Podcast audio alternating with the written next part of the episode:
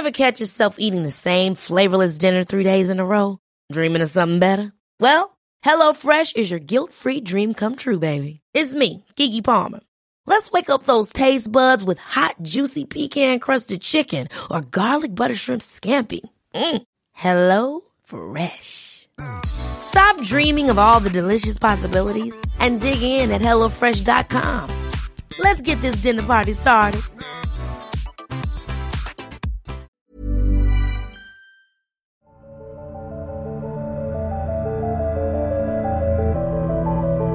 This is Somewhere in the Skies with Ryan Sprague.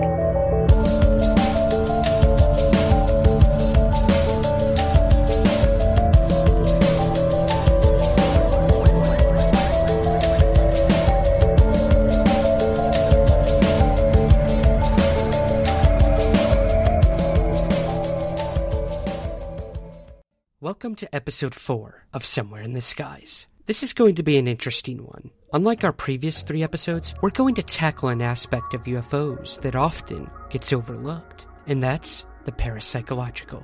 Yep, we are going there, so buckle up. But first, I want to start with the following listener email I recently received. It comes to us from Judy Thompson out of Alberta, Canada, and this event occurred to her when she was 14 years old in 1980 off of Mann Lake near the town of Ashmont. Judy writes, quote, I was driving home from the small town near our acreage home one late summer afternoon. I had my learner's license, and my mom was sitting in the front passenger seat. My grandmother and younger brother were in the back. I had to slow down coming into our subdivision as the road had a sharp bend close to the lake edge. Here is when I noticed something a black triangle object, some distance away, high over the edge of the lake. I stopped and rolled down the window to hear if it made any sound. I thought maybe it could be a helicopter with something hanging under it, but I could not hear anything, and it continued to sit motionless in the sky. I remember blurting out something like, What the heck is that, a UFO? I looked at it for a short time and decided to continue driving.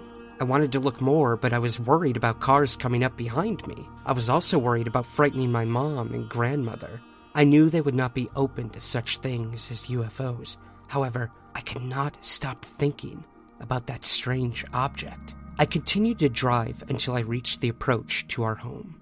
I don't know why I stopped at the approach and looked over my left shoulder and up into the sky, but I did, and there it was. It was directly over the road, and now was just a little higher than the treetops. I quickly put the car in park and shut off the engine. I felt a sense of excitement to get another chance to have a look at this thing. I got out of the car, leaving the door open, and gazed up at the craft hovering above me. No one else got out of the car, and no one said a word while I was looking at it. The object indeed was not black, but a dull charcoal gray color. It made no sound and had no visible lights. It was about 30 to 40 feet across. The bottom of it had sections with some type of pattern, maybe symbols. However, I cannot remember the details very well. I wanted to see if it had any windows or identifiable markers, so I walked around to the front of the car to the other side to get a better look. The sides, front, and top were solid, with no windows, markers, or seams of any kind. As I was standing and gazing up at the craft, I felt a sense of awe and wonder and I became aware of my thoughts being read. This may sound really weird, and I probably would leave this part out if it were not for the fact that I have come across other people's accounts of having similar experiences. I had a real feeling that this was an amazing event and that this craft was not from our world. I wanted them, whoever they were, to know that I was greatly honored to have had the chance of a lifetime to experience something so amazing. I started to think about what the occupants may look like for the first time, and I felt a sense of fear creeping in. I don't know if that was the reason, but the craft started to move, gracefully gliding like it was on ice. It moved a little forward, then made a 90 degree turn facing east towards Mann Lake. It started moving slowly in this direction, but then suddenly accelerated at an unreal speed and was gone in a split second. No sound, no smoke, no lights. It was just gone. The leaves of the tall poplar trees that surrounded the area were completely undisturbed. I never spoke to anyone about this event, not even my family. It was not until 2009, while recovering from surgery, that I really began some serious research on this topic and have been hooked ever since. I do feel that it is important to share my story. End quote. Wow. Yes, Judy, it is important for you to share your story, and I can't thank you enough for sending that to me. It reminds me so much of my own UFO sighting when I was 12 years old. But what intrigues me most is the feeling that she felt. Her thoughts were somehow being read, somehow being controlled by whatever she was seeing. This psychic aspect has been, like Judy mentioned, reported by many individuals. In fact, I've interviewed dozens of people who've claimed the same thing. They feel some sort of mental connection to whatever they're seeing and experiencing. And this goes even deeper when people report elements of high strangeness, parapsychological events, and even paranormal incidents occurring during a UFO sighting or even after. And that's exactly what I spoke to today's guest about. Susan Demeter St. Clair is a professional research assistant author, editor, and psi experimenter. Her research interests include individual and institutional responses to anomalies and exceptional human experiences, and how they interact and enact change within groups and large institutions. She has established both para researchers of Ontario and Paranormal Studies and Inquiry Canada as online educational resources for those wishing to explore the subject of anomalous events. She has conducted field research on unusual light phenomena and lectured on this subject at the Ontario Institute for Studies in Education at the University of Toronto. She is currently collaborating with Eric Ouellet, PhD of the Canadian Forces College, on new approaches to UFO studies through the lens of scientific parapsychology. Today, I speak to Susan about various cases she has personally researched through this lens of parapsychology. And just a warning, we do get a special guest by her dog, Max, in this interview. So I was deeply honored by that. So, without further ado, let's get to the interview with Susan Demeter St. Clair. Okay, let's dive deep. Let's dive. Hey guys, I am here today with Susan Demeter St. Clair. Uh, she is a UFO researcher, amongst many other things, which we will talk about tonight. Uh, thanks so much for joining us today, Susan. Well, thank you for having me on the show. I'm I'm really excited to finally be talking to you. Yes, and you know we've spoken off air a few times now, and uh, I was really drawn to your work through a uh, mutual project we're working on, and that's Robbie Graham's UFOs Reframing the Debate, uh, a new book that's out this May 2017. And we all were given an advanced copy, and uh, I was immediately uh, attracted to your essay. It was something that I've been diving into lately with the whole UFO topic, and that is connecting it both to the paranormal and to the uh, the psychological, the psychosocial, um, and everything in between.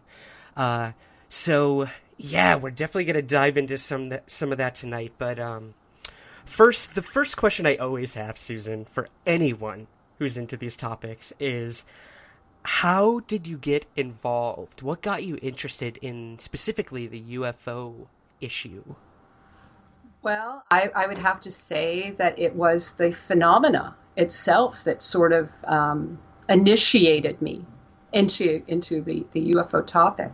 Um, when I was small, I when I was a child, I, I, had had some strange experiences, but as we all do, we kind of, you know, we put that off to childhood, and I didn't really connect them to UFOs. I connected them more to ghosts. Uh, but when I was 23, I had a close encounter with a UFO with my uh, brother in law.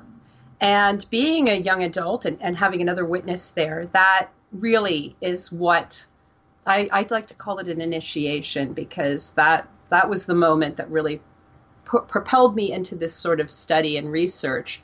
And I've kind of been on it off and on ever since. Mm-hmm. But I, yeah, but that, I would say it was being a personal experience. That prior to that, I mean, I, I had a basic interest, like anyone else, maybe through pop culture. I had seen Close Encounters of a Third Kind, which is a great film. Yes, and we will talk E- about that later. yeah, E.T. and all these fun things. So I'm, but I wasn't really into UFOs at that point. Like I didn't really know too much about the subject. And Uh, this initial experience, where did that happen, if you don't mind me asking? Uh, that happened in Toronto. Uh, at the time, I was living um, on a 10th floor condominium, and it was rather late at night, and I, I was uh, with my my husband at the time and my brother-in-law, and we were watching uh, an, an Elvira, Mistress of the Dark film. And I'll never I'll never forget that because this this experience was so burned into my mind.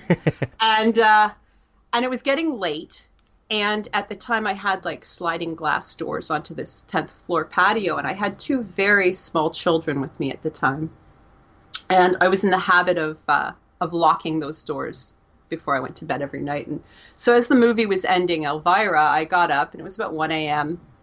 And it was a weeknight too. I think it was like a Monday night. And I, I walked over to the sliding glass doors and I noticed this large red sort of light hovering out over by the nuclear plant in uh, the Pickering Nuclear Generating Station on the north shore of Lake Ontario, which I had this clear view of.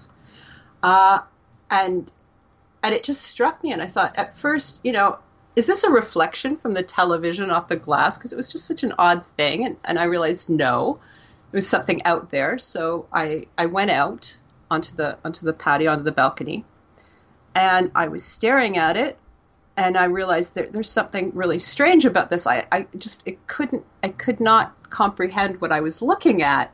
It was so weird, and I called out to my brother-in-law. Unfortunately, at this point, my uh, my then husband was fast asleep on the couch. He had he had fallen asleep during the film, so he briefly recalls hearing me yell out, but didn't come out, and he he to this day regrets that he never did. Mm-hmm. But my my brother-in-law came out, and we were looking at it, and I was saying, "What is this?" What you know, and discounting things in my head, like this is not a plane. This doesn't have flashing lights. I'm not hearing sounds. Like what what is this giant glowing red, sort of octagonish shaped thing? Hmm. And my brother in law said to me, he was the first one who said, I, I think that's a UFO. And and it just like it kind of we both clicked and we were like kind of freaking out and holding each other and there was like goose goose flesh and, and, and all that. And I turned around to him and for whatever reason, and I don't really 100% know why to this day, I said, they know we can see them.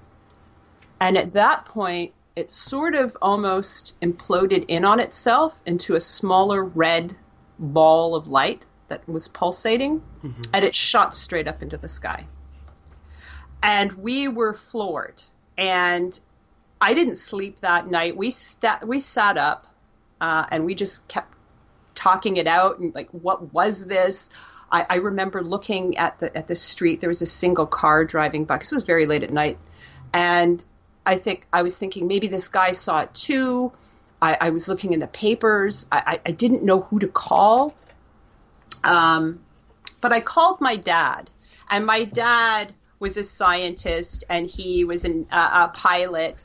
And I, I called him up and I told him what happened. And I said, I, I saw this UFO. And thankfully, I had him in my life because he said to me, If you say you saw a UFO, then that's what you saw.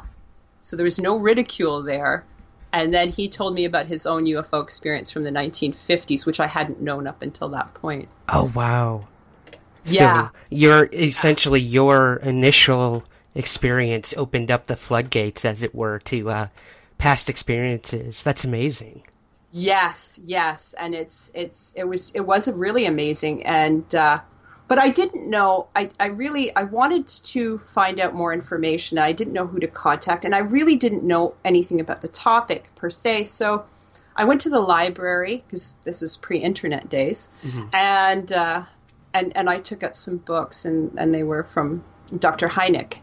and uh, and I thought, okay, here's a scientist, and you know, he's, he sounds reasonable. And there was a little contact information at the back, so I wrote a letter to Dr. Hynek. At this time, I, I had no idea he had already passed away, and uh, unfortunately, the the letter was returned to me. Um, you know, it came back undeliverable, so the address had been incorrect at that time to CUFOS. Mm-hmm. And uh, so I kept the letter, and then I kind of at the time I had small children, so I just kind of put it away and and just kept the so that I had the initial all that stuff because I read I wrote in all the details, and it wasn't until several years later that I got involved with um, MUFON, uh, not as an investigator with them, but just involved like with speaking with investigators from MUFON, and they actually did an investigation uh, and found out that there were many, many other sightings involving the Pickering nuclear station.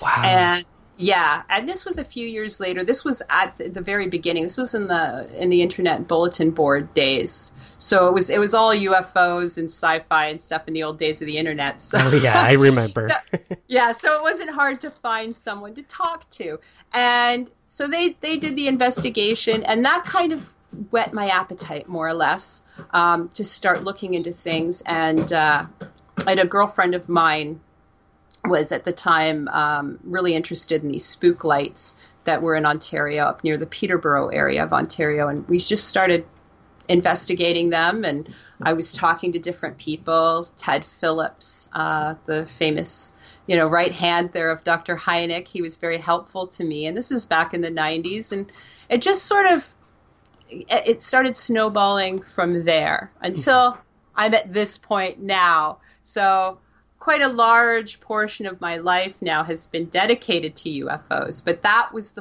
first experience, and that was really what I would say my initiation into the topic of UFOs. Wow, I, I it's I, I got chills a little bit only because a the nuclear facility sightings always give me chills.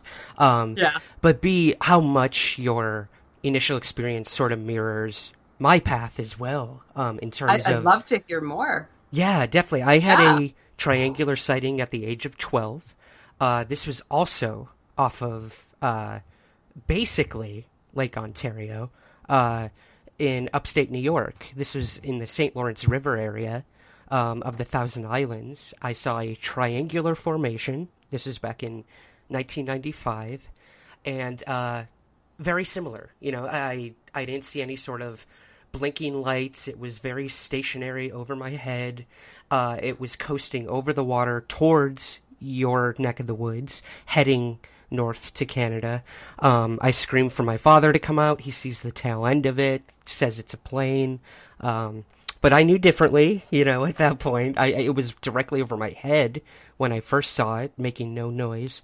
Uh, and after that, Susan, I did the same thing. I went to the library. I started taking out books because what else do you do at um, you know, where do you exactly? Turn? I was 12 years old. I didn't know about MUFON, CUFOS, any of this stuff. Uh, I wanted to report it to the police, but my dad said no. He didn't want he didn't want to get involved. Uh, I can't blame him. Um, but yeah, it, it, seems like we've had very similar paths um, from that initial experience uh, into what we do today, and that's researching and investigating these things. Uh, now, I know you said you were not a official MUFON investigator, but you did personally research a very compelling case out of uh, Cape Croker, Ontario, and uh, I know the witnesses uh, would like to remain confidential, but could you would you mind giving us a little taste of what this case was that you investigated um, having to do with an, the idea of high strangeness and we'll talk more about that after but uh, i would love to hear more about this case if you wouldn't mind sharing oh absolutely but um, just just very quickly before we get into that i'm just going to because of your own experience i'm going to relate something to you so get get prepared to be chilled again. Ooh, okay. um, so I had started investigating and and and not really I affiliated with any group. I more or less started my own little kind of group of people um, that were loosely doing their own thing, and and we were researching together these spook lights. But over time, I started getting more involved and, and, and to be honest, disheartened with some of what was going on in Uf- the greater ufology, all the egos, and everybody knows you know Oh, yeah. these experts. So I became quite disheartened, and I ended up joining a skeptical organization, which was Skeptics Canada. So I was kind of being dri- I was kind of being driven to that point until a fateful day in 2001 where I was not investigating anything. I was out with a friend. I didn't have a camera and I didn't even have a cell phone at that point. This is 2001. And we were walking along this pathway in Ajax, Ontario, along the lake. And I don't know if, if you can guess what's coming next, but there was a UFO experience and it involved a diamond shaped craft at very close range. And seeing that, um, it just totally radically changed my mind yet again. I couldn't be a skeptic anymore. I, I- even though these people were great and I, I learned a lot from them in, in, in, in other ways, you know, how to find frauds and sleight of hand and this kind of thing, I just, I could not be a skeptic anymore. So again, another initiation, another guide path. But when you were talking about your triangle, Yeah. that that just brought that right back to me and this was it looked like a spaceship it was very close range um, i was quite a, a, a, much older at that point um, closer to my earlier 30s and it, was just it blew me away and that at that point i just i couldn't go that skeptical path i knew that there is something out there that we just don't understand it's not of our known reality at this right. point. Wow. Yeah, I mean, and no one can blame you for taking the skeptical route. I think, uh, first of all, skepticism is essential in what we do. Uh, we have to remain grounded. We have to rule out every possibility. And the, you know, the job of a UFO researcher is to try to find a prosaic answer. Uh, that's what we want. When there's nothing left, then that's when we truly have an unknown. So, wow. You went from believer to skeptic to believer again. I love it. Exactly. So, so now back to Cape Croker, which is um, it, it is an, a native, an Aboriginal reservation uh, that's about two hours north of um, Toronto. It's in an area near Wiarton. I don't know if you're familiar with our groundhog, Wiarton Willie. It's up near that area Okay. of the province, so up near Lake Huron. And uh, they had contacted me. They um, had had family visiting, and some of the family um, in in they were outside and they were having this bonfire. This was during a celebration, a festival, uh, powwow over a weekend for that. And uh, so there were some of the family members were out, and one of them saw this very strange light descending from the sky. And then the other family members that were sitting around the bonfire also were drawn up to look. And what I mean by drawn up is they all heard a voice in their head simultaneously calling out to them to look, to look at these lights. And the lights descended down and they just they had this just miraculous sort of UFO experience, but it was almost as if they had had a telepathy between themselves simultaneously with whatever the light was that they were experiencing that came down and sort of joined them in their in their celebratory sort of bonfire. Mm-hmm.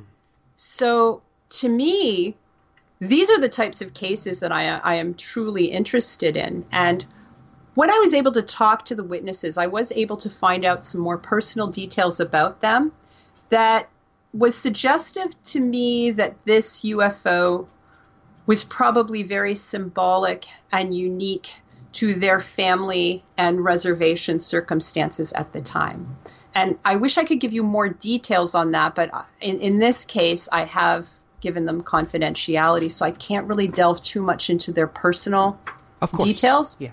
But but it's almost as if, um, and, and this is very uh, Jungian, uh, it, it- that the UFO was symbolic to their circumstances. So it had a very synchronistic sort of meaning to them, which I found very interesting. And, and when I- you, I'm sorry to interrupt. When you say Jungian, we're we're referring to Carl Jung, correct? The uh, Yes, yes, The the, father of the yes, the father of depth psychology. Yeah. Okay, and and so what you're sort of saying is that whatever they were seeing, uh, was a parapsychological in a sense, but also uh, related to their almost their social anxiety at the time of what they were dealing with.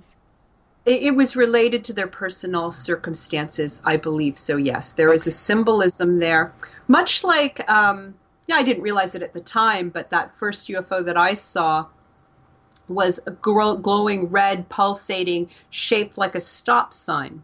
It was octagon, but it didn't really click into my head at the time that what I was seeing was almost like this giant stop sign in the sky. And then later on, when I started thinking along these terms, I was able to kind of relate that there was some symbolism there, perhaps for me personally. Interesting. so I, you know, Um, Yeah. almost what we're perceiving, the shape of it, the size of it, the uh, luminosity of it, could be directly correlated to uh, our own perception of what we either want it to be or something we might be dealing with in our own lives. Uh, ah, God, this is. Yeah. we will Or dissect this more symbolic. for sure. Yeah, yeah, absolutely. Wow. Um, so so that's that was the Cape Croker case, um, and of course, for me, I always try to leave people feeling a little bit better than when they contact me because these are very emotional experiences for people. Um, so not with everybody, but for some of them, it's really it's it's life altering, it's, and it's very spiritual in some senses. So. I, I just I tried to impart on them that they're not alone. That although I can't give them an answer to exactly what they saw, um, other other people have these experiences all the time. yeah. You know, and I, I don't care how weird they think it might sound. Uh, I want to hear it all. I want all the details. Tell me, tell me everything because that's where with the high strangeness especially we we may start seeing patterns or get little insights or clues that that that may help us if not resolve this certainly ask better questions and that's that's kind of where i'm at with the UFO. Absolutely. Yeah, better and new questions. Uh, Yes. You know, I, I find myself doing the same thing. It's like, all right, if you're gonna tell me what happened, just unload. Give me the raw story. Give it. Give me the weirdest shit you got. Let's do Yeah, this. absolutely yes absolutely let's get real Let's let's, get get, real. right down with this story yeah Uh, yeah no, Susan, you use the term high strangeness. Uh, now, for any listeners who might not be familiar with this phrase, uh, it took me a while to really, truly uh, find a good definition of it. Could you explain to us what you mean by high strangeness in relation to a UFO sighting or encounter? Where this term may have come from? Um, I believe it was initially coined by uh, Dr. J. Allen Hynek, uh, who was the astronomer who was a skeptic initially, a scientist, and uh, and and worked on Project Blue Book for the U.S. Air Force. I believe it was he that first mentioned it because it's in his address to the United Nations in 1978, and um, basically what he meant is that these are the cases i mean ufos are weird enough as as they stand.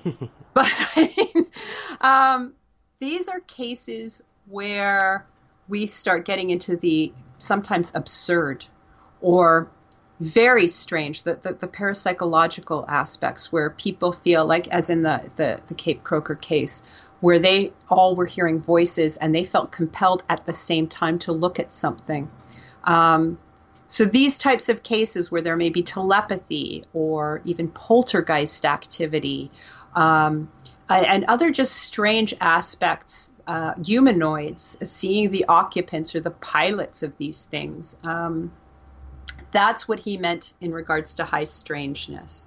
So not just I saw light in the sky for maybe 20 seconds and then it was gone, but things that involve very strange is seemingly out of our known reality events that occur along with the UFO. Gotcha. Okay. Um, and now in terms of that that high strangeness, you do in uh, your essay in this uh, upcoming book, you you talk about pop culture and how it plays a pretty big role in terms of UFOs. Our editor, Robbie Graham, wrote an entire book on this subject. Absolutely. Of, yeah, how the media, how uh, pop culture, uh, Hollywood in particular, can have a, a huge effect on uh, the perception of the UFO phenomenon and this give and take, give and take of what's real, what's not. What did they take from the UFO phenomenon? What do what does the UFO phenomenon take from it? Um, and you actually focus on one of the benchmarks for ufology in terms of Hollywood, and that was Close Encounters of the Third Kind. Uh, could you tell us a little bit about how this film did use this high strangeness aspect? Well, the one thing about the film that, that's really striking is that Spielberg actually did go to UFO experts. Uh, it was Dr. Hynek and uh, I th- believe Dr. Vallée also, although he, he plays like there was a character developed around Jacques Vallée. Mm-hmm. I believe he was also a consultant. I may be wrong on that, but I know that Dr. Hynek for sure mm-hmm. was a consultant on the film. So he had at this point amassed a lot of material on experiencers and people. He was also in the film too, correct?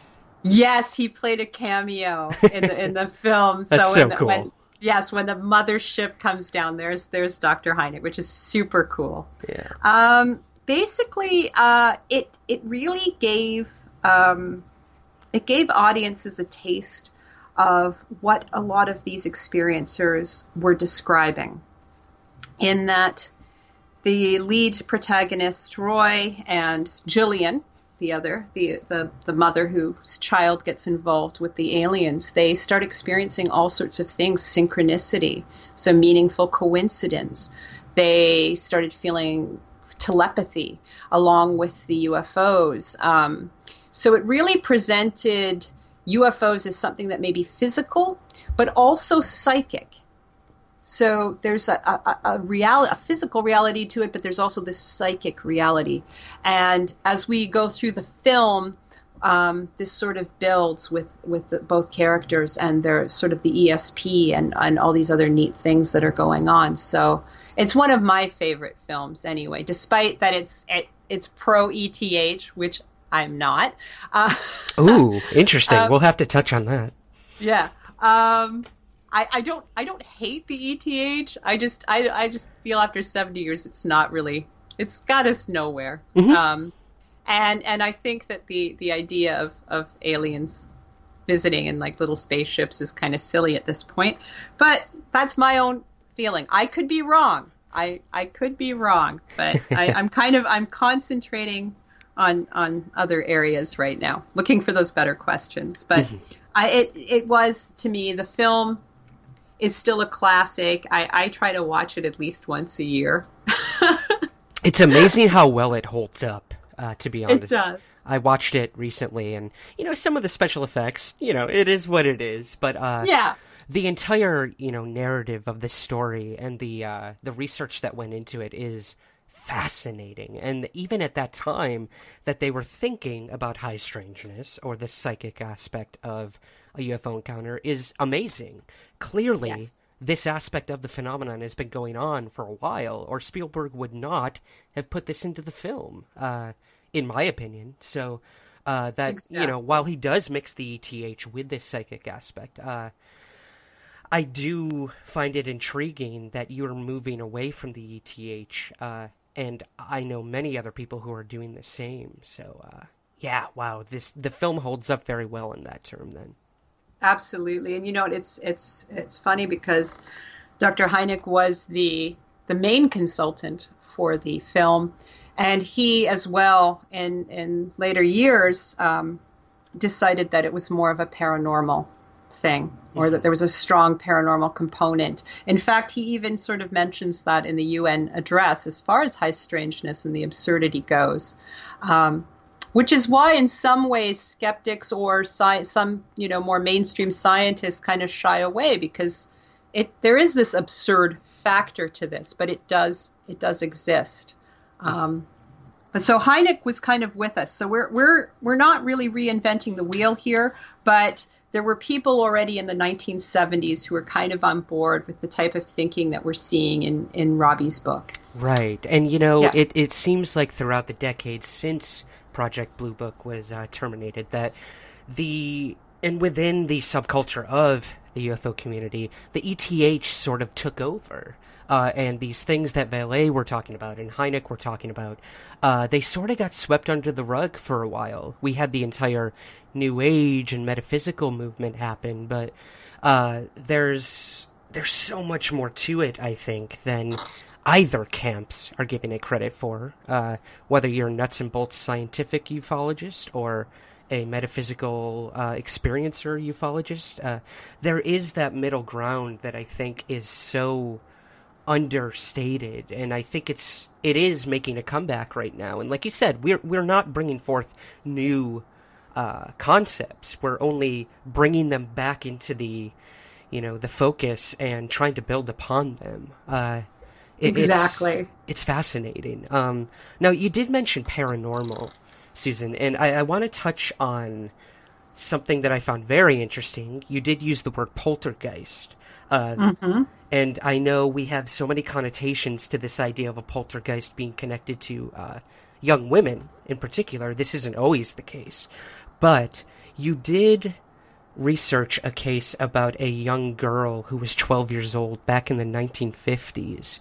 Uh, would you mind touching on this case in terms of uh, what this girl experienced with the UFO phenomenon? Oh, absolutely. Um, and now, what's interesting with her is um, I was able to do uh, uh, an in depth interview with her. And this was not her first experience. Uh, she did have an experience uh, at an even younger age. Um, I think she's around seven or eight years old, where she saw what she perceived as little elves driving cars down the street. Wow. Okay. Yes, and and and and I thought that immediately when she told me that, I jumped immediately to Jacques Vallée's idea of passport in Magonia. Yes, the folklore and the- aspect. and the folklore aspect. But when she was twelve, she had an experience again where she was. Uh, it was late at night. They were living at the time in Port Dalhousie here in Ontario on the South Shore, overlooking Lake Ontario, and they. Um, she was compelled to look out the window. This was late at night. She was woken up, and uh, and she looks out the window and she sees all these lights over the lake, sort of coming in and out of the lake, and and and they're just like the sky was filled, and she was so overwhelmed by this, and she tried to wake up her family, but they they just they wouldn't wake up, and and that in itself is something else that's very interesting and uh, and she did. She told her family all about this the next day, and uh, again the following night the same thing happened. She gets up and she sees these lights, these balls of light that are all like within this this area of the lake, and uh, and of course we know through through other work that you know the lake is a hotbed for UFOs going going way way back, long before the airports. Um, and again she she tried to wake up her family but they just they would not wake up to, to view this and this is this was something very profound for her at the time and uh, and interestingly enough in 2007 she also saw a triangle UFO much much later so you, you can imagine this is she had this these experiences when she was a child Right. and then later as an older adult with three other witnesses and saw this triangle. Um, so again, someone who has had more than one very strange experience, but that was an interesting case to me, and and I thought, you know, it, it's very difficult now because, of course, you know, we're talking 1954 is when this happened. But it would have been interesting at the time to maybe look at the dynamics of what was going on with in her own life and in the household and the family, and see if there was anything maybe symbolic to her in regards to the UFOs appearing all of a sudden. Uh, what was going on in her life? Uh, was there something that she couldn't express you know, which is what we, we parapsychologists think in regards to the poltergeist. It's one working hypothesis that uh, people have these things going on, these anxieties in their lives, and they're not able to properly express them. So they become expressed in the outer world as PK or uh, a poltergeist. So knocking on the on the walls and other strange kind of crazy stuff like that. Mm-hmm. Um, which, if you look at poltergeist cases and some of the patterns within them and patterns within UFOs, there are some similarities and commonalities in there, which I touch upon, I believe, in the essay. yeah. Um, would you care to uh, maybe give us one or two of those connections? Planning for your next trip? Elevate your travel style with Quince. Quince has all the jet setting essentials you'll want for your next getaway, like European linen, premium luggage options, buttery soft Italian leather bags, and so much more and it's all priced at 50 to 80% less than similar brands. Plus, Quince only works with factories that use safe and ethical manufacturing practices. Pack your bags with high-quality essentials you'll be wearing for vacations to come with Quince. Go to quince.com slash trip for free shipping and 365-day returns. A lot can happen in three years, like a chatbot may be your new best friend. But what won't change? Needing health insurance. United Healthcare Tri-Term Medical Plans, underwritten by Golden Rule Insurance Company, offer flexible, budget-friendly coverage that lasts nearly three years in some states. Learn more at uhone.com. Hi, I'm Daniel, founder of Pretty Litter. Cats and cat owners deserve better than any old-fashioned litter. That's why I teamed up with scientists and veterinarians to create Pretty Litter. Its innovative crystal formula has superior odor control and weighs up to 80% less than clay litter. Pretty Litter even monitors health by changing colors to help detect early signs of potential illness. It's the world's smartest kitty litter. Go to prettylitter.com and use code ACAST for 20% off your first order and a free cat toy. Terms and conditions apply. See site for details. That you think might connect UFOs with poltergeists?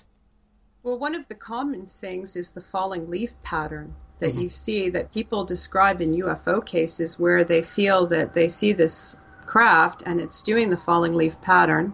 This has been recorded in numbers of cases, but it's also recorded in poltergeist cases where you might have an object that again falls like that falling leaf kind of um, I'm, I'm doing this with a hand gesture here and you can't even see me if you can imagine a leaf gently falling down to the ground right. so i mean that's just one thing that I've noticed in regards. But there are there are other commonalities, and sometimes they dovetail. Sometimes people will have a UFO experience, and then they will go on to have poltergeist-like experiences. Mm-hmm. Um, I know, and and sometimes it's in reverse. I, I did a case in in Ontario uh, with a young couple who were experiencing. Um, a poltergeist activity in their home, and then they both had a uh, a mass UFO experience. And this time they did call the police, and uh, police were not too happy about that because you know the UFOs are not committing crimes. So I mean, so you might you might get a sympathetic person officer who might you know have had his own UFO experience or her own UFO experience so that they can relate and they'll be okay with you. But for the vast majority, no, I do not suggest calling police. It's a little um, above their pay grade, yeah. yeah, yeah, yeah, yeah, yeah, exactly. I mean, you know. Um, but in that case, it was almost, it, it, was reversed. They were having apparitions, they were having uh, like classic poltergeist type stuff. And there was a lot of tension in the family at the time and it just sort of almost exploded into this this UFO experience. Wow. I, yeah. I, I spoke to a woman in Michigan here in the United States who had a very similar experience, a triangular sighting.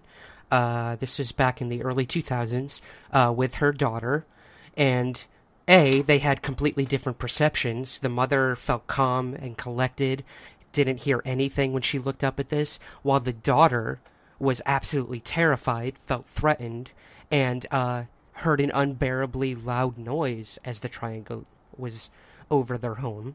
Uh, and then all this crazy shit started to happen in their home.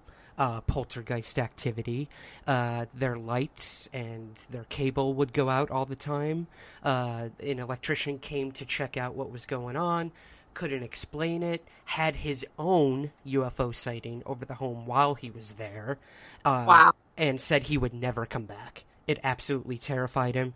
He said, "I'm sorry." Uh, and this guy had been, you know, sort of the the neighborhood electrician for so long. Uh, he said, "I'm sorry. I, I, I just can't. I can't do this anymore."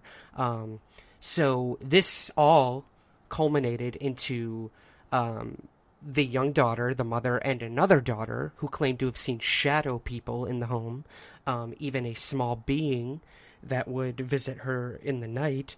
Um, this completely destroyed the family dynamic. Uh, they Yeah. all became very introverted. They all uh, were having different experiences after this initial sighting. And for them, they found uh, prayer. They prayed for whatever was going on to go away. And for the daughters, it did. For the mother, it still remains. But uh, it, it brings me, it harkens me back to that whole idea that this high strangeness plays a huge aspect. And we're not just talking about little green men, you know, coming down, zipping around, and being like, hey guys, we're here, bye. Uh, this is having huge implications on the humans back here on the ground. So, Oh, absolutely, and and that's the thing too is that, um, and I have I have spoken to more than one astronomer um, or astrophysicist, and and the fact of the matter is is that yes, we have SETI, and SETI is completely different than ufology. They're looking for for life out there in the cosmos, and and I believe there probably is somewhere. But the UFO problem is terrestrial. It always has been. It occurs to human beings on this planet. Because we have no proof that it's anywhere else. It's just it's it's here, um, and and that's why I'm I'm trying to focus on the one tangible that we do have, and that is the human being that's experiencing this. Uh, and and I will I will posit this to you as well. Um, if this were little green men behind these these experiences, why would prayer work? exactly. you know why why would they would they even know what prayer is no no so uh, and that is actually not unusual. I have come across many cases and more uh, in line with the abductees where some of them feel that they have invoked um, you know jesus if they're christian and it works. So what what is that telling us about the phenomena that that prayer can help you know put it away you know right. or- or- Something tells me if, if this was an alien invasion, you know, on one family, uh, prayer isn't the first shield that I think they would, uh, they, they'd be like, oh, okay, we gotta go. They're, they're praying. Let's get out of here. Um, it just doesn't make sense. It's not logical. Um, exactly uh, the idea of the UFO problem is terrestrial. Uh, that is a term I'm going to be using for now on, so you might want to copyright that and make some money off of it. Because it's so okay true. we can share we can share We can all share. That's what we have to do as researchers. Share your Yeah. goddamn information, guys. Come on. absolutely absolutely Stop saving it for a rainy day. Um, absolutely something else I want to actually touch on is this idea that if if these UFO sightings are happening to an individual, um, you know, we have mass sightings, obviously, they happen all the time, but there's something to this idea that whatever is happening, uh, whatever's in control of these anomalies in the sky, it almost feels as though they want to only be seen or only affect one person at a time. Uh, we have so many sightings that have occurred to only one individual, no cooperating witnesses. Uh, but there seems to be something to that, Susan. I don't know if you agree. Um, it seems to be happening individual by individual. We're getting these gradual small disclosures, as it were. And that seems to really tie into this idea of uh, hitting the psyche one by one. It, it does, and it also kind of dovetails with what we know um, has been documented about ghosts, uh, which has been documented a little bit more than, than UFOs as far as like the Society for Psychical Research and that. Um, where you have you could have an apparition that is seen by maybe out of a group of five, two people will see a solid looking person. Uh, another person might see nothing, uh, and you know, another person might just see a shadow or or something else that's just you know not not corroborating what the others are seeing. So you you see that as well there, and, and also the single witness as opposed to multiple witnesses. Um, so so that is possible, but we do have also UFO waves, as you know. Mm-hmm. Um, and one of the things that I've been doing and concentrating on um, with my uh, collaborator, uh, Dr. Eric Ouellet, who wrote the book Illuminations, Yes, is yes, yes, yes. yes, is how um, how looking at what is going on in the greater society at the time, uh, how that may affect uh, UFOs in a global consciousness on a mass scale, such as, and we concentrated on the Belgian wave um, of 1990 and the, uh, the concurrent Russian wave of 1989 um, UFO waves in Europe at that time. And what is interesting is you have multiple witnesses. It was very well documented. You have um, the uh, the Belgian Air Force cooperating with ufologists. It was a really neat time. But if you start looking at what was going on in Europe with the fall of the Berlin Wall, with the crumbling of the Soviet Union, you can only imagine the anxieties and, and, and the concerns of all these people at that time. And you have a UFO wave over NATO headquarters. Wow. Yeah. So, so just think about that. If you have all these people who, was this a cry for help? Was this help me?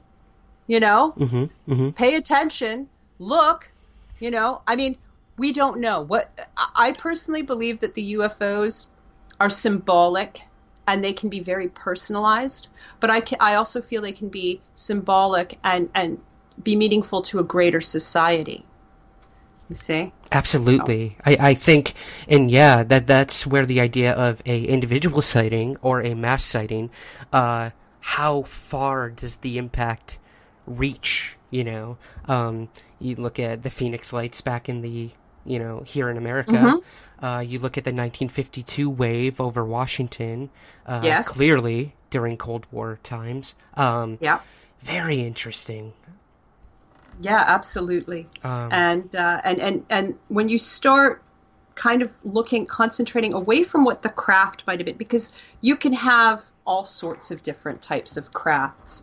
Um, and shapes and and all sorts of different I, I don't know how many I've lost count how many humanoids there could possibly be these, these supposed pilots um, they're all very individual as well um, but if you start concentrating on the, the people, then you might start getting more insights. And again, back to better questions, right? Because this is something that ufologists don't really do. Mm-hmm. They they will take down reports. They want to know what time. They want to know what it looked like. They want to know the weather conditions. They're trying to debunk. And fine, there's a place for that, but it's really not getting us any closer to what this might be, in my opinion.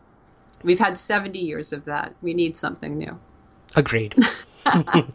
Seems like we're preaching to uh, the choir, as it were, between us. But I, I think yeah. this this is the kind of thing that's going to wake people up. Um, the idea that we're not just dealing with an alien presence from some other planet coming to Earth to warn us of something. There's far more complex questions to be asked than that. Um, it is a product of the time when uh, B sci-fi movies were coming out. It is a product of even the Kenneth Arnold, uh, the inception of the modern UFO era, the Kenneth Arnold sighting, which was misconstrued to begin with, uh, with the whole flying saucer aspect. Um, yes.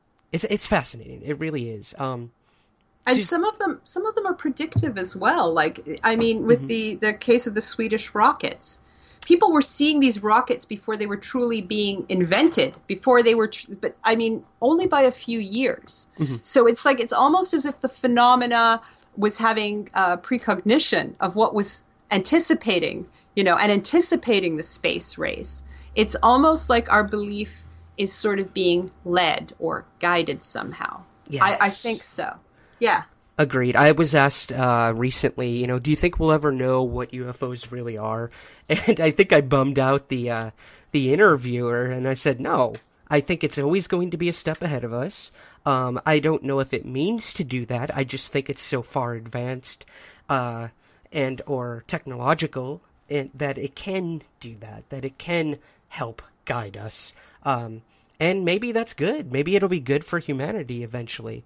Uh, I, I, hope so. I, I, I do. Yeah. If, if not, it's like the biggest Trojan horse I can imagine. Exactly the cosmic the cosmic trickster. Because yeah. sometimes sometimes people people re, you know they relate very good experiences and they feel that they are better for this, and then others uh, have had these horrendous experiences. It's almost as if the phenomena itself, when stripped away of all these descriptors, is really indifferent to what's going on Mm-hmm. Um, Jung, Carl Jung, getting back to him quickly, uh, he he noted this, and he was already looking at UFOs in 1947 as well.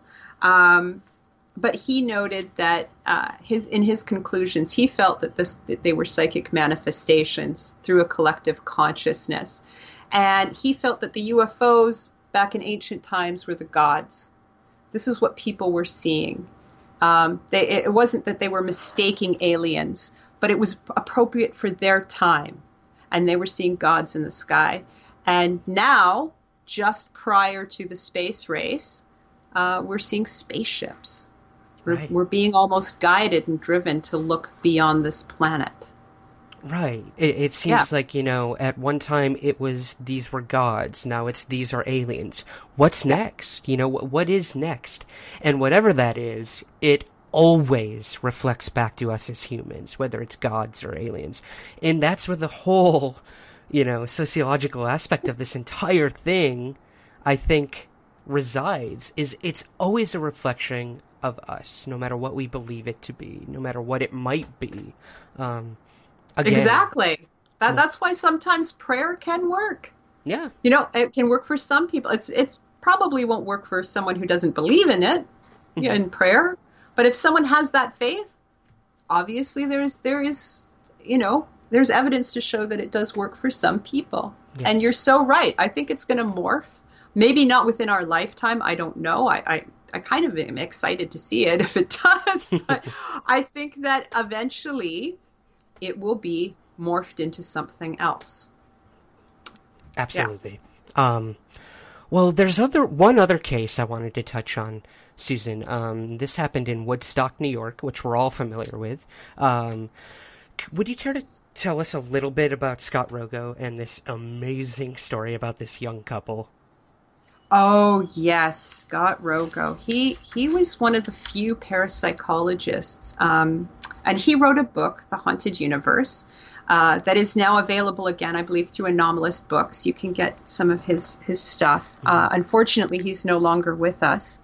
Um, a very tragic case with Scott Rogo. He was he was murdered, and it's it's an unsolved murder to this day. Um, yeah, yeah. So very a lot of high strangeness surrounds him as well.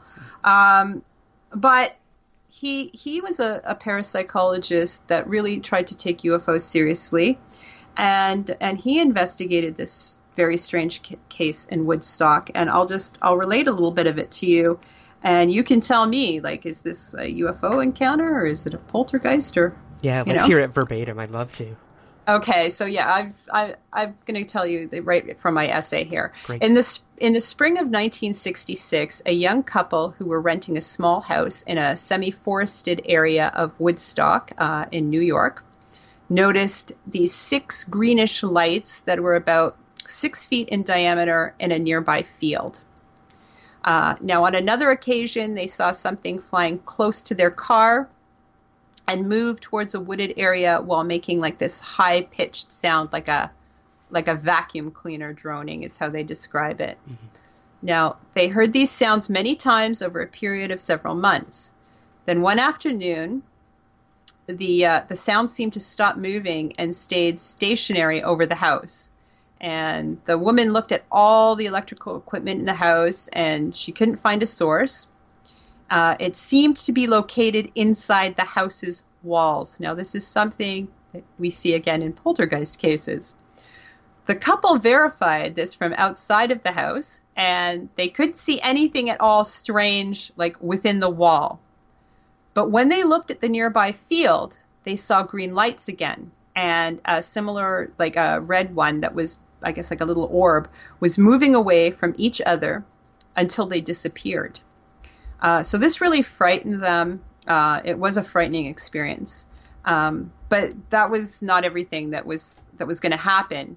Uh, they also heard a man's voice, like a disembodied voice, uh, sounds of someone walking around their house, that, again disembodied, uh, and they were really panicked by this point. Um, and uh, and and soon after, they found like this patch of grass near their house that was flat and sort of scorched, something that you would find in in you know in a UFO landing case. Mm-hmm. Uh, and and this went on for an entire summer until they just I guess they finally had enough of it and and they left. They left the, the location. But again, if if you look at this, these are people that are having UFO experiences while at the same time having ghostly experiences. Mm-hmm. So they're they're kind of concurrent. And you know, there can be the argument made that well, you know, correlation is not necessarily causation. Just because they're happening concurrently, they could be two separate events. And there can be that case made, but you know, what? we have so many overwhelming cases like this, like the one that you described to me, mm-hmm. that, um, and that's just one of uh, who knows how many thousands or hundreds of thousands in, in the history of UFOs on this planet. And, you know, it, it's starting to get like, no, you, you can't ignore this stuff. It seems to coincide and often.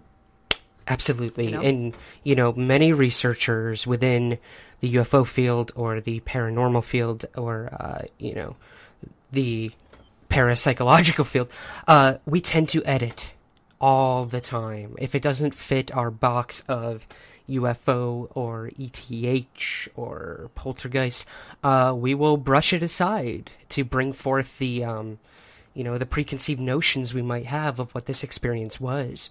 Um, and we're all guilty of it sometimes, but I think the responsible researchers will, like you said, write down everything. And they might be connected or they might not. Uh, who are we to say? But I think by editing from the start, uh, we're already doing poor research. We're already, uh, you know, tainting the experience, as it were.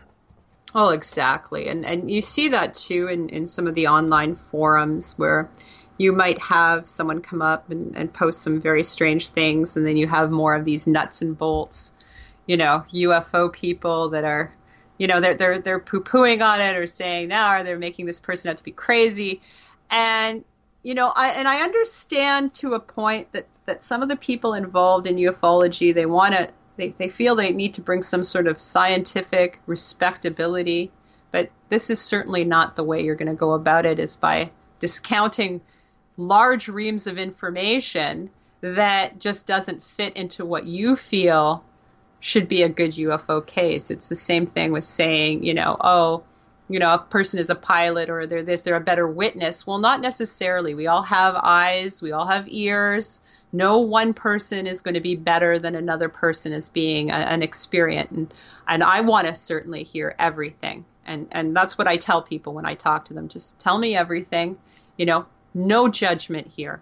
Because mm-hmm. you know what? I can't judge. I i know that i've had very strange experiences so i'm certainly not going to judge anyone else.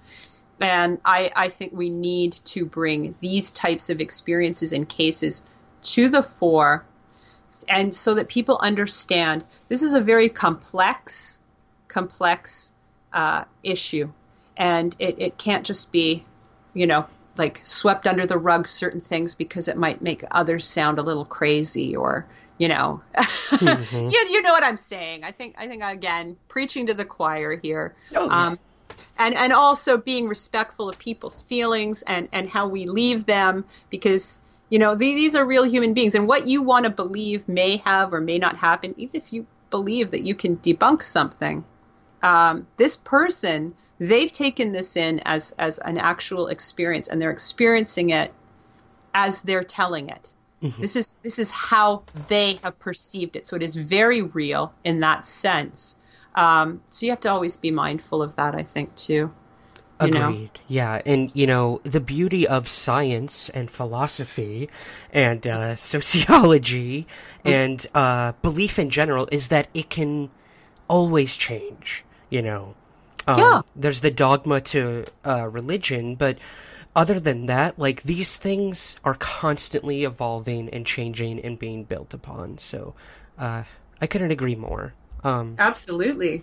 In terms of researchers, Susan, uh, are there any individuals who really inspire you or anyone you could recommend to our listeners to check out in terms of like what you're looking at currently in the UFO study?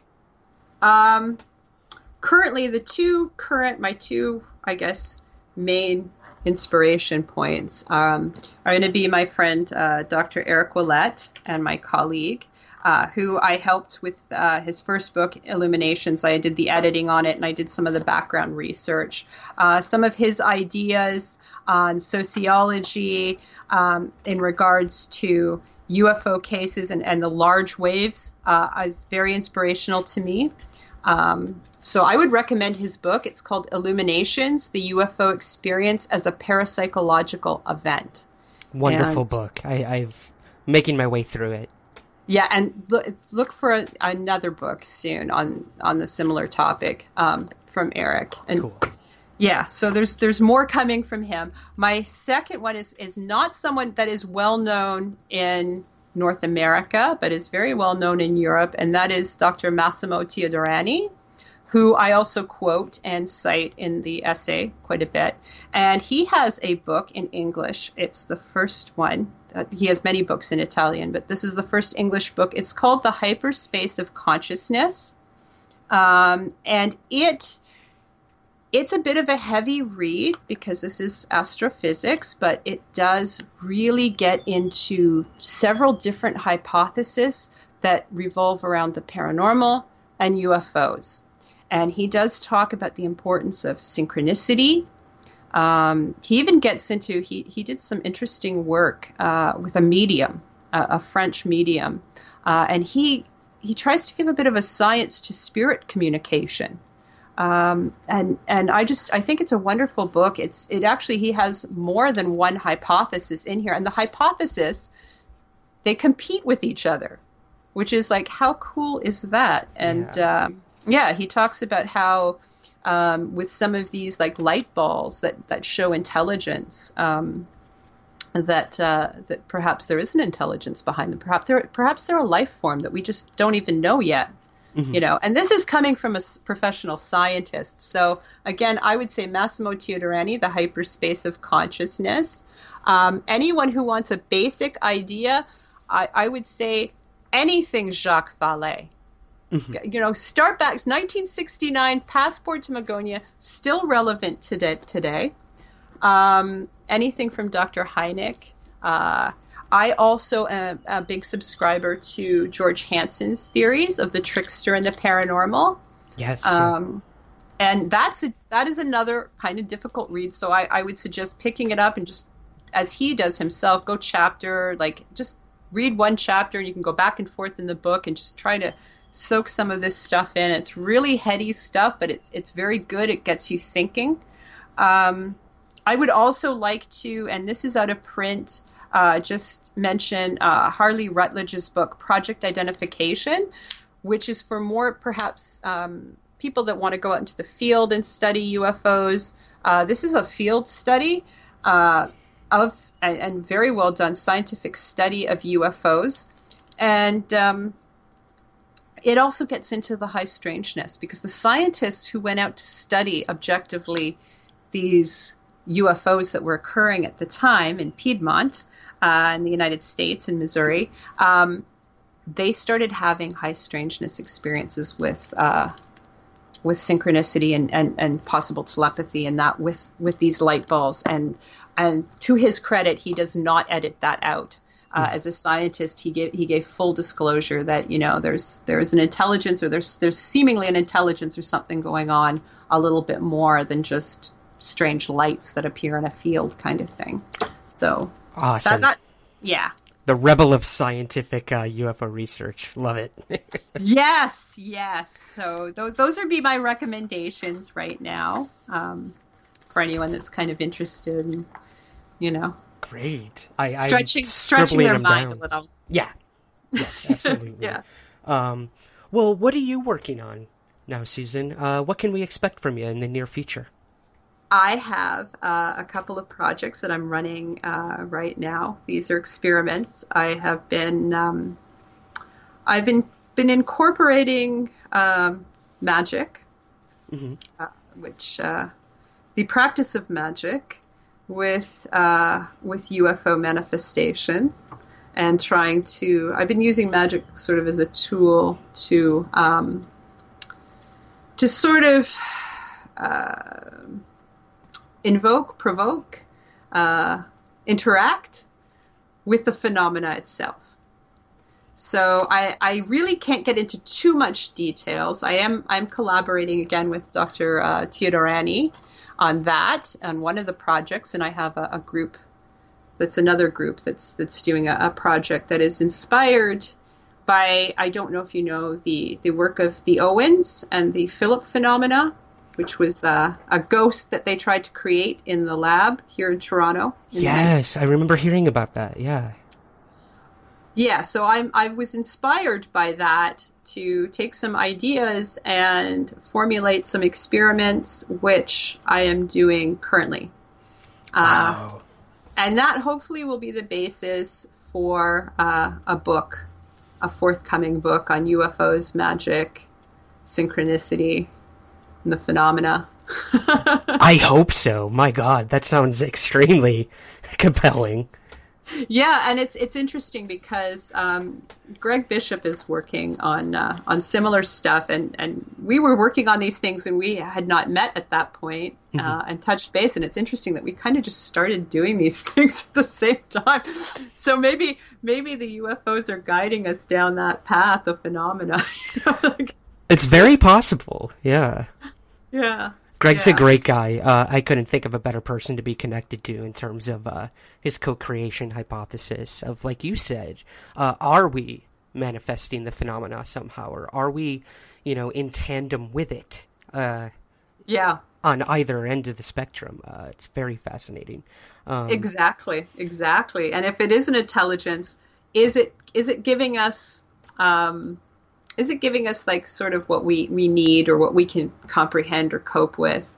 Um, you know and that is what it's pooling from. Is it pooling from the greater collective unconsciousness or from ourselves you know um, and and creating these experiences and uh, that we can comprehend where where it's something absolutely you know different it's I kind of I kind of look at UFOs like dreams too. There's usually a lot of symbolic content. So we're we're having a dream that may be silly, right? Um, you know, eh, but if you if you examine what the dream is, then there's a symbolism, and then you can kind of maybe equate it to what's going on in your in your waking world, and go, aha! So this is my dream trying to tell me something. I kind of feel the UFOs are are somewhat in line with that. Mm-hmm. They're trying to tell us something in, in a way that we can maybe understand right. symbolically. Right. Yeah. And, and it's up to us to try to decipher that. Yeah. It's not just yeah. spoon fed to us by whatever the phenomena is. Ugh. Yes. I'm also working on a model um, and, and just different parapsychological lenses and, and modeling to try and maybe um, put uh, some UFO cases through the, those models to see if, again, we can come up with some better data or maybe some better questions. So uh, that's something more that I'm doing with Dr. Ouellet is uh, we're kind of just just trying to look at different ideas and, and, and different disciplines and kind of trying to come up with some different models that we can uh, use to examine these cases with. I, I did that with um, a ghost case, uh, which is the famous Morton the Cheltenham ghost, which is the the lady in black Mm. And I came up with some interesting, um, by looking at the, the witness, focusing on her and putting her in the context of her time period. Um, one of the last questions I want to sort of get at with you, Susan, is um, there's this so many years of the term UFO, which we all know stemmed from uh, the government. It was Mm-hmm. part of Project Blue Book, but we have this new term sort of insidiously creeping in, uh, made sort of mainstream by Hillary Clinton at one point, um, and that's UAP. But it's been a long, it's been around longer than many people think. Um, are you a Yeah. proponent of this new terminology in terms of what we might be dealing with of UAP? Um, again, uh, with UFO and UAP, to me, I'm really a fan of neither of these terms. Um, they're too descriptive, in my opinion. UAP first actually came about, I believe, in the mid 90s. Uh, again, it was a government term um, in a booklet put out by the uh, Ministry of Defense in, in the UK. And I think that's the first place that I saw it. And then later, um, I believe it was Ted Roe of NARCAP who really said, no, we're going to push for UAP. And it is better than UFO, but I feel that I prefer personally to, when I think about it, I think about it as phenomena. It is the phenomena. And I try to remove all the descriptors I can because I feel that as we're layering on these descriptors, um, we're getting farther away from the core of whatever this may be.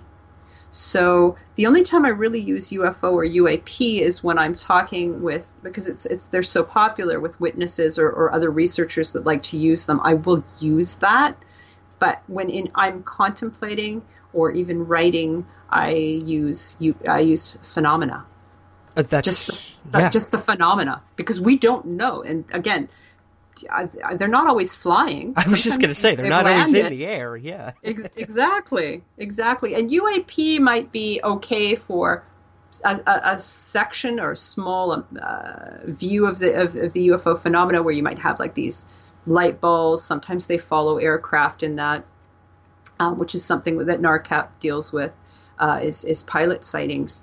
Uh, so that that might be something even a little bit different. That you know, so that might be appropriate for those cases. But when you look at the high strangeness and the totality, uh, the, the the total of this, what's going on, um, I think just just let's call it the phenomena, because we don't know. Right. It's it's there. What it is, anyone's guess. Uh, it seems like everything we talked about tonight is anyone's guess, Susan. But uh, this was such an amazing conversation. Uh, my mind has been opened now more than ever, and I think that's what this is all about. Uh, where where can we find out more about what you're doing? Well, I, I tend to uh, put up my latest projects and things that I'm, I'm working on on my, my website, which is uh, susanstclair.com. Uh, and you can find me on various social media too, which are linked through that website. Perfect. So yeah, so yeah, susanstclair.com. You'll Awesome. find me. I was just reading one of your articles, the one you mentioned about the, uh, you know, the woman in the black dress. Was it? Yes, the woman in black, which may Woman or may not, yeah, may or may not have inspired the story and that later became the movie, uh, the popular movie. Uh, that is a very well documented case uh, that was done by the Society of Psychical Research, and the actual witness at the time was a medical student. Oh, And yes, and she tried to make a science out of this. This woman in black apparition that she kept seeing, she actually tried to catch it. she devised. um, so, I, I, but it's very, very well documented, and and I try to dissect it a little bit, and and more away from the apparition, and looking at the witnesses and putting them in the social context of their time period, and Right. some interesting stuff comes about from that. Yeah. That's fascinating. Well, yeah, um, I highly suggest all our listeners go check out your website for various other articles uh, related and not related to that. Um, Susan, thank you so much for joining us today. I'm sure people are going to uh, be visiting your site very shortly and uh, look forward to the work you did in the upcoming book, UFOs Reframing the Debate, and all of your projects. I think it's sorely needed in a field that is so dated and needs to be shooken up uh, to the core. So, again, I uh, thank you for joining us today. And thank you for having me. And I feel the same way about you. You know, and let's let's let's just keep collaborating and sharing, and you know, it's all it's it's all good. Share yeah. your work, children. Share your work. Share because that's that is the cornerstone of science. Is you know you gotta you gotta share right and be open and be open to other people questioning and, and saying you know it's all good as long as it's done respectfully it's absolutely all, all right thank you so much susan all right thank you.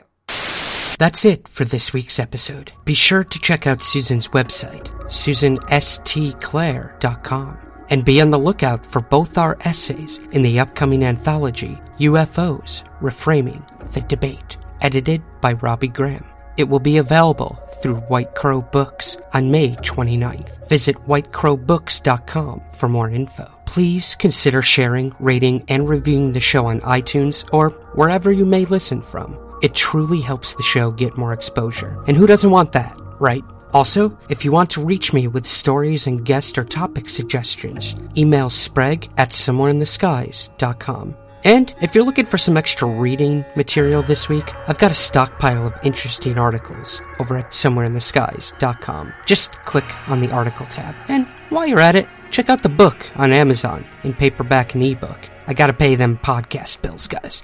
Alright, I'll be back next Monday with an all new episode and a very special and controversial guest. It'll be a fun one, so definitely tune in. Thank you so much for joining me, and remember, keep your feet on the ground, but never stop searching somewhere in the skies.